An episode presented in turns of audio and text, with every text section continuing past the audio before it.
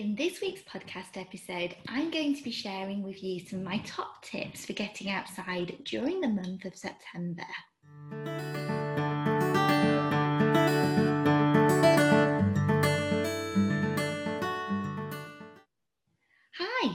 Name's Kimberly and I'm founder of Hygge in the Early Years, which is an international hub for supporting early years teaching, training and inspiration.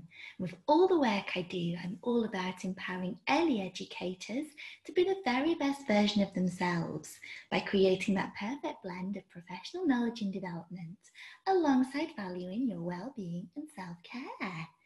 So, hi, happy Friday. For most of you, it has been your first full week back, either in setting, working as a childminder, or in school. So, I hope it's gone really well for you. It's been really strange not recording the podcast episodes over the summer, but I think it was good to have a little bit of a break and switch off. And now I'm back fully refreshed and ready to share some more support and guidance to hopefully inspire some of your practice and help you evaluate and reflect on what it is that you're doing. So, today I thought that I would share with you some of my top ways for making the most of the weather in September. So, September has to be one of my favourite times for getting outside the leaves are changing colour. It just feels like a really nice time of year when there's so much changing and lots to talk about. So let's try and get the children outside as much as possible, especially with the current situation that we're in. I've been hearing of reception and year one teachers that have been having their children in the classroom, but they've been having to leave the doors of their classroom wide open to let the air circulate. And the children have been quite cold. So instead of doing this, take your learning outside, make learning possible in your outdoor environment. You know, going on an active phonics session, looking for phonemes that are hiding on autumn leaves um, or going on an active math session, collecting some natural treasures and putting these onto a 10 frame, having a dice, rolling the dice and adding that number, writing down a number sentence. There are so many ways that we can make learning happen outside. So don't feel like you have to stay inside with the doors open, freezing. Get outside, put your coats on, and go and enjoy the season. So, let's share a few top tips for getting outside. So I love to go on an autumn walk. Um, I like to go looking for natural treasures and collecting these and talking about all the different signs of autumn. You might even decide to give your children a numbered paper bag, for instance, and ask them to collect that number of objects. And this could be things like twigs, leaves, stones, acorns, crab apples, whatever you can find. And then you can extend and you can challenge it for your older children. You know, how many will we have if we collect one more? What about if we add Lucy's bag with Emil's bag? How many will we have then all together? Can we record that down? There are so many ways that we can do this. How about as well involving your children in creating some of the displays and learning resources that you have in your learning environment? So, using nature, you can create things like a natural alphabet or a natural number line, using things like your pattern cones and putting them into the shape of the numbers, taking a photograph with the children, and then putting up in the environment. And when we do things like this, it's going to be really well used by the children and not just become wallpaper that's never ever looked at. Um, so, yeah, go a lovely autumn walk, familiarise your children with the area that they live in. I like to go on lots of local walks and revisit the same places week after week over the year so that children can see what happens to that place as the year progresses.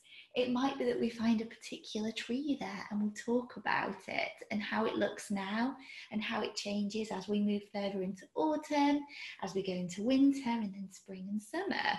And recording this down in something like a nature journal, it just helps to collect those moments and really treasure them. You can also develop a nature shelf as well. And setting up a nature shelf is a lovely way to build relationships between setting school and home. So I will have a nature shelf often in the entrance to my setting, and I'll be encouraging children to add to this themselves. Um, obviously, at the moment, there's lots of opportunity there for children to do lots of hand washing um, before and after touching uh, the items on the nature shelf. And if you've got different bubbles of children, you might have different trays of natural treasures.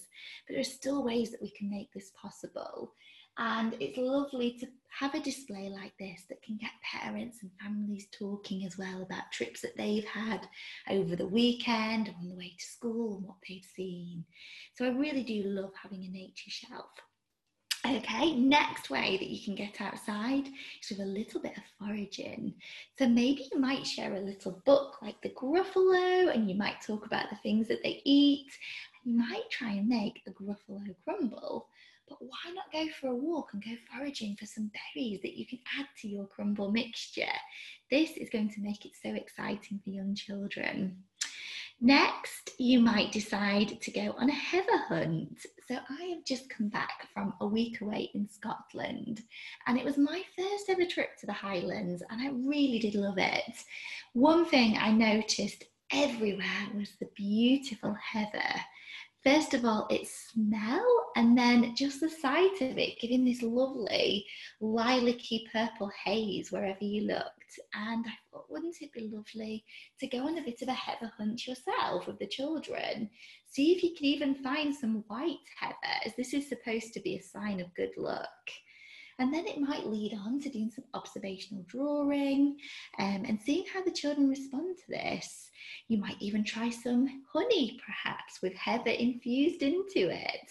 I tried some of this when I was in Scotland last week and it was so delicious. So, yeah, you might give that a try. One of my other top favourite things to do as well is to make a leaf crown. So maybe going out on a leaf hunt, you might even share the story of we're going on a leaf hunt first. And then providing children with some card that they can shape themselves into a crown shape. They might need a little bit of support depending on their age. And then some sticky back plastic so that they can then put their leaves onto the crown. And then you could even hold a woodland tea party and again, see where the children's interests take you. It might be that you've got fairies at your tea party as well, and you have a little fairy garden that you decorate up for it and for autumn. It might be that the dinosaurs come and invade it. Who knows? That's the wonder, isn't it? Working in early years, you never quite know where it's going to go. Okay, so my next idea is to set up a lavender cafe.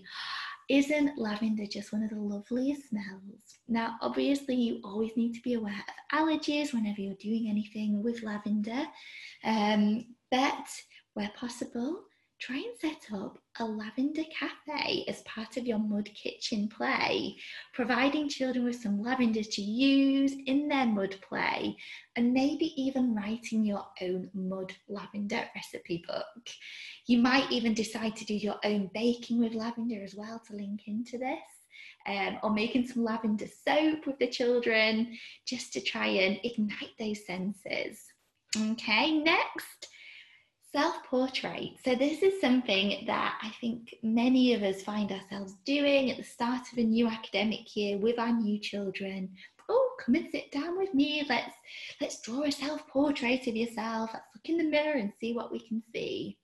Well, let's take it outside. Let's see what natural treasures we can use to create self portraits and then take photographs of children in the process of creating these recording down what it is they're using and how they've selected the resources to create the different parts of their face. Providing mirrors as well to help with that representation. And then when they finished, you could simply just take a photograph of their completed loose part portrait and then hang it around your room. This is a great way of creating that sense of belonging in the learning environment. Okay, next, setting up a camping role play area. So if we think about the summer that we've just had, many children won't have been away necessarily on um, holidays to Europe or America because of the travel restrictions. So start to think about what your children have actually been doing. For many, it will have been things like garden play. Maybe some will have got off to a campsite and had a little camping adventure. For some, their summers will have involved going for walks around the local area and going to the local shops, talking to their neighbours. And so we need to try and bring some of these opportunities into the role play that we're offering.